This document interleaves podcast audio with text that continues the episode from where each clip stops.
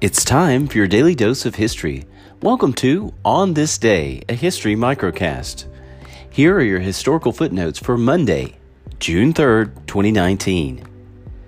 On this day in nineteen sixty-five, Edward White became the first American astronaut to leave his spacecraft for extravehicular activity, or an E V A.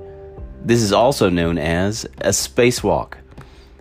On this day in nineteen eighty-two, Elvis Presley's Graceland mansion in Memphis, Tennessee, opened as a tourist attraction.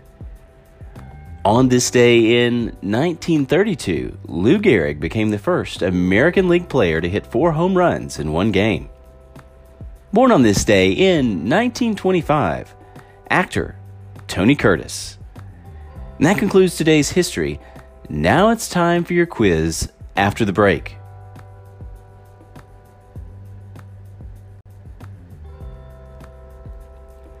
History moves fast. Let's see if you can recall what you just heard. What's the technical name for a spacewalk? Answer: extravehicular activity, or E V A. Whose mansion opened on this day in nineteen eighty-two as a tourist attraction?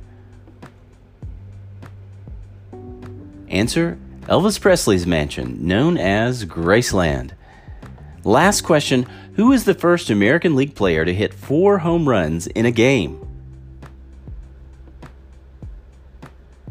Answer: Lou Gehrig.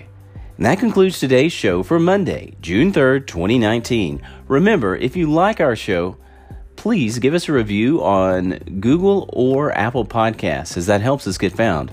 Now, go out there and make some history. On this day.